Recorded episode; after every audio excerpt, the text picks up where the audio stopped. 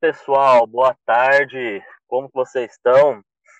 Então, vamos começar mais um Prosa de Qualidade. Hoje um tema bem interessante para gente, falando sobre o sistema de gerenciamento de erros, que eu e Francisco vamos abordar com vocês. E aí, Francisco, como é que você está? Fala, grande Sabino. Eu estou bem, cara. Graças a Deus. Tirando o excesso de calor aqui nesse finalzinho de inverno, a gente vai muito bem, graças a Deus. Beleza, Francisco. Então vamos lá para o que interessa, né? É, falando sobre o nosso podcast de hoje, o sistema de gerenciamento de erros.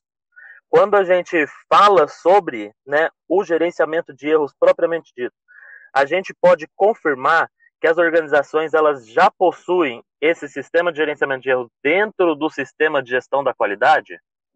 É, isso é, é, de fato né, uma, uma realidade, porque a, a, todas as empresas que atuam dentro do setor aeronáutico, né, de uma certa forma, na, dentro da indústria, elas são empresas que precisam ter um sistema de gestão da qualidade certificado, tá? de acordo com a norma AS 9100, que é uma norma específica do setor aeronáutico. Tá? E dentro do sistema de gestão da qualidade, né, ou seja, dentro dos requisitos né, da norma AS 9100, existe né, a tratativa de não conformidades né, ou de problemas que acontecem dentro do processo né, de desenvolvimento e manufatura de produtos aeronáuticos. Tá? Então, sim, ele existe sim. Tá? Então, o sistema de gerenciamento de erros ele está dentro do sistema de gestão da qualidade. Beleza, Francisco, mas então fica um questionamento. Por que, que muitas das não conformidades ainda continuam sendo reincidentes? Bom, vamos lá. É, eu acho que, o, de, olhando por esse aspecto, né, falando sobre reincidência de não conformidades ou reincidência de problemas, uh, em primeiro lugar, a gente tem que observar que muitas das, das empresas, né, algumas delas, uh, acabam aceitando né, como causa das não conformidades, né, ou seja, a, a origem desses problemas, uh, os fatores humanos. Né, e eles, muitas vezes, consideram isso como uma ação que não tem o que fazer, né? São consideradas é, são considerados problemas é, inevitáveis, né? É, é, é, algo assim muito é, de uma certa forma uma certa incoerência, mas sim eles acabam pensando dessa forma, né? Então isso acaba sendo um problema. Isso indica inclusive que é uma empresa que é, ela não tem uma certa maturidade para lidar com esse tipo de situação, tá? Um segundo aspecto que é importante também é a questão da cultura de culpa. Como assim? Há muitas organizações ah, parece que vivem num, num eterno, é, como eu posso dizer assim, num eterno caça às bruxas dentro da empresa. Tá? Então, o que, que acaba acontecendo? Ah, quando você entra dentro de uma empresa com esse tipo de ambiente, é muito comum né, as pessoas é, se sentirem acuadas, ficarem com medo uh, e acabar omitindo né, as falhas uh, que acontecem no dia a dia da empresa. Tá? Então, isso leva né, a uma reincidência constante dessas não conformidades. Por quê? Porque os fatos que acontecem no dia a dia acabam sendo omitidos. Né? Então, acaba ali é, pensando nessa, nessa situação. Né? Então, seja, isso acaba pesando na reincidência né, das não conformidades. Bacana, Francisco. Então, para a gente poder tratar isso daí, o que, que seria ali necessário fazer? Seria criar um ambiente favorável para isso, para que não é, aconteça novamente essas coisas? É, então, Sabino, é assim, é, esse seria um, um, um, né, um, viés muito importante. Quando você fala dentro de uma empresa uh, que busca tratar né, dos, das, suas, é, das suas não conformidades, né, dos seus problemas uh, de processo, ou de problemas né, que envolvem os fatores humanos, é, lembrando do peso que o fator humano tem dentro das organizações. Tá? Então, criar um ambiente favorável, né, ou seja, criar um ambiente onde as pessoas consigam é, falar abertamente dos problemas, para que juntas elas possam conhecer, né, é, desenvolver informação, desenvolver conhecimento, né, de uma certa forma. É relevante, é importante para dentro da empresa, tá? Então ela precisa, né, a empresa precisa criar essa cultura, ela precisa criar esse ambiente é, de desenvolvimento de informação, de desenvolvimento de conhecimento, né, da, uh, de uma certa forma. E aí, claro, pegando as pessoas né, que interagem no dia a dia das, dos diversos setores da organização, e ali fazer né, um, um sistema uh, que ele se autoalimente, né?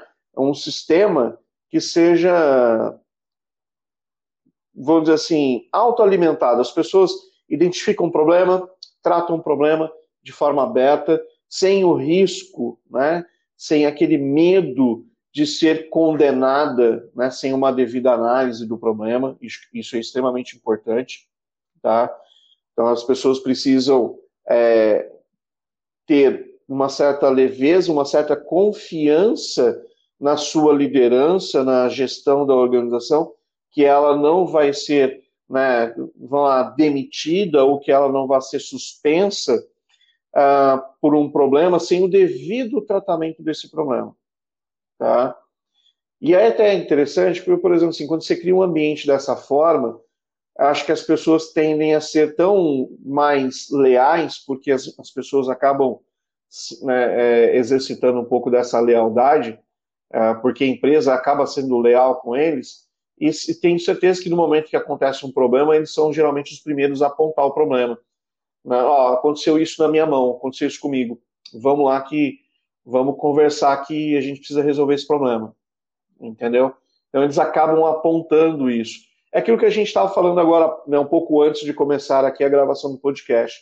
Aquela questão assim, existem muitas coisas que acabam ficando escondidas dentro da empresa mas quando você desenvolve um, uma cultura aonde você dá essa é, segurança para o colaborador, né, uh, essa, essas coisas começam a aparecer. Né? É interessante que os erros começam a ficar mais evidentes.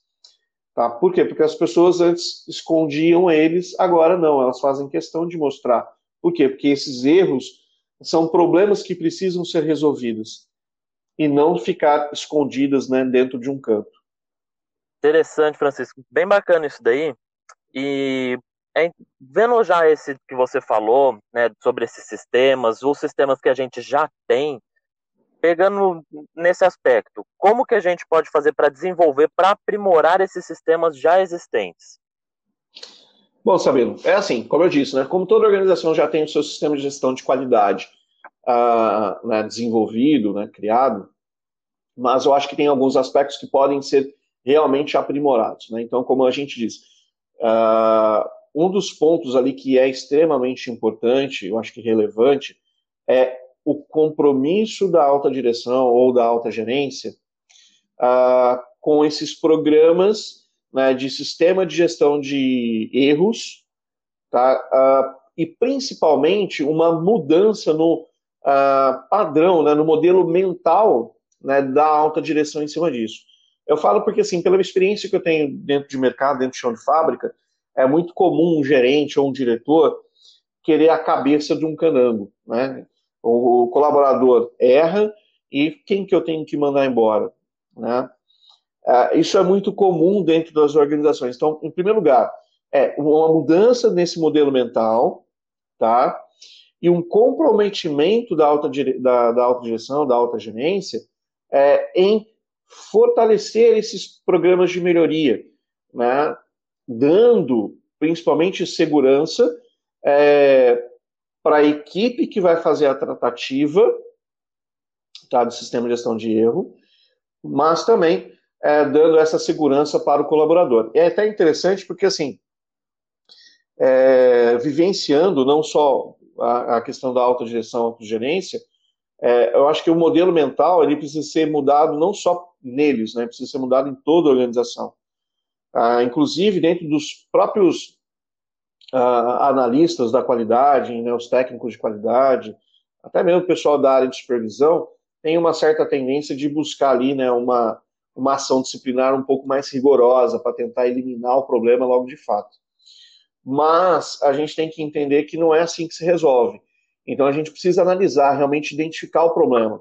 Tá? E aí cabe a importância de analisar, né? Então, opa, é, é, ter, vamos lá, estrutura para coletar informações e fazer essa análise de forma correta. Né? Um outro aspecto ali importante, né, que eu acho que é relevante, é o desenvolvimento, principalmente em conjunto com os, com os colaboradores, é, dos critérios né, para ações disciplinares, em decorrência de falha. Mas aqui, nesse caso, é, é uma, uma questão assim. É, o próprio colaborador ele precisa é, entender que, por exemplo, eu posso falhar, uma pessoa pode falhar. É, a gente sabe que a grande maioria das pessoas não falham porque querem, tá? mas pode ocorrer negligência, né? pode ocorrer omissão. E aí a gente precisa trazer né, uma espécie de um senso de responsabilização. As pessoas precisam entender que, ao partir do momento que ela faz isso de uma forma negligente, ou seja, que ela é, permite que uma falha aconteça por negligência sua, ela tem que entender que ela precisa ser responsabilizada por aquilo. Tá? E aí é aquele negócio, né? Como eles vão ser avaliados e disciplinados, né? Vão de, de uma certa forma por eles mesmos, é, isso traz uma certa legitimidade, uma certa uma certa. É, como é que eu posso dizer assim? Não foi algo imposto para eles, né? algo que eles desenvolveram, algo que eles criaram. Então, isso para eles né, acaba trazendo esse, esse senso de responsabilização. Então, acho que aí uma coisa importante. Né? A questão do, do eu já tinha falado sobre a questão do, do, sistema de coleta de dados, né, de não conformidades em tempo real. Então, trabalhar um pouco melhor isso, né? então ter uma estrutura, uh, o uso tanto de tecnologias, né? como também do uso de recursos né? uh, manuais, visuais, vamos dizer assim, facilita essa, essa coleta de dados. Tá? Então isso é importante. Por quê? Porque os dados eles precisam, uh, quanto mais próximo né, do fato acontece, melhor é. Tá? Então acho que isso é um ponto relevante tá? importante para a organização. Não só. E aí é, é, eu acho que é interessante a gente observar todo o ambiente que envolve a circunstância, a falha. Tá? Não é só o produto em si, não é só o processo, mas ter um registro de tudo. Que dia que foi, que horas que foi, dependendo do processo, temperatura, né, o material, lote do material, a condição da máquina naquele instante. Tá? A condição da máquina, por exemplo, sim, hoje é, algumas poucas máquinas é, têm sensores que monitoram né, a própria temperatura interna né, da, da, máquina dentro do ambiente de, de produção, é, sistemas né, de, de monitoramento de desgaste né, de, de, alguns componentes, tanto mecânicos como elétricos, e por aí vai. Então, a gente precisa, inclusive, abranger um pouco mais essa questão do sistema da coleta de dados, tá? E não se restringir só ao produto, mas também a tudo o que envolve o ambiente de manufatura. Aí é interessante. E aí você começa a ter mais informações, né, para você entender a causa de um problema, tá certo? Outro aspecto é criar ali uma equipe multifuncional, tá? para analisar. Então, por que essa equipe multifuncional? Né? Para que você tenha vários olhares para o mesmo problema. E aí, essas informações podem ser tratadas de uma forma mais abrangente e diversificada possível. Ok? E aí, para terminar, na verdade, são mais dois aspectos. Primeiro, comunicação clara, uma comunicação direta. As pessoas precisam ter feedbacks constantes sobre né, os problemas que acontecem, como esses problemas estão sendo tratados. Eu acho que isso é relevante. E, por último, treinar. Tá? Mas não é treinar de qualquer forma. Tá? Criar é, treinado né, com base em processos que realmente trabalham o desenvolvimento de competências, tanto técnicas como comportamentais. Mas principalmente aquela, aquele tipo de treinamento que me permita né, uma mudança de modelo mental, né, para que as pessoas entendam que aquilo que elas estão fazendo é importante, é relevante para ela, para as pessoas que vão usar os produtos, ou seja, para os clientes dela e para a própria organização. Porque quanto mais eu trabalho a prevenção de falhas de erros, mais eu estou né, melhorando aqui a minha, a minha gestão de uma certa forma. Né? Então, ou seja, o resultado da empresa acaba melhorando. Ok?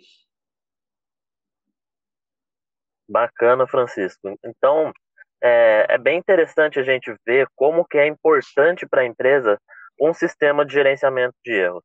Porque, como você mesmo disse, a partir do momento que a gente tem uma boa gestão desses erros, que a gente consegue tratar isso de uma forma eficaz, os benefícios vão ser revertidos para a própria empresa. E também, quando a gente fala aí no setor aeronáutico, é, tratar esses, esses, é, esse gerenciamento de erros para que eles não venham a ocorrer novamente, a gente pode até afirmar que a um longo prazo, até mesmo nesse aspecto, a gente pode estar salvando vidas, né? Sim, com certeza.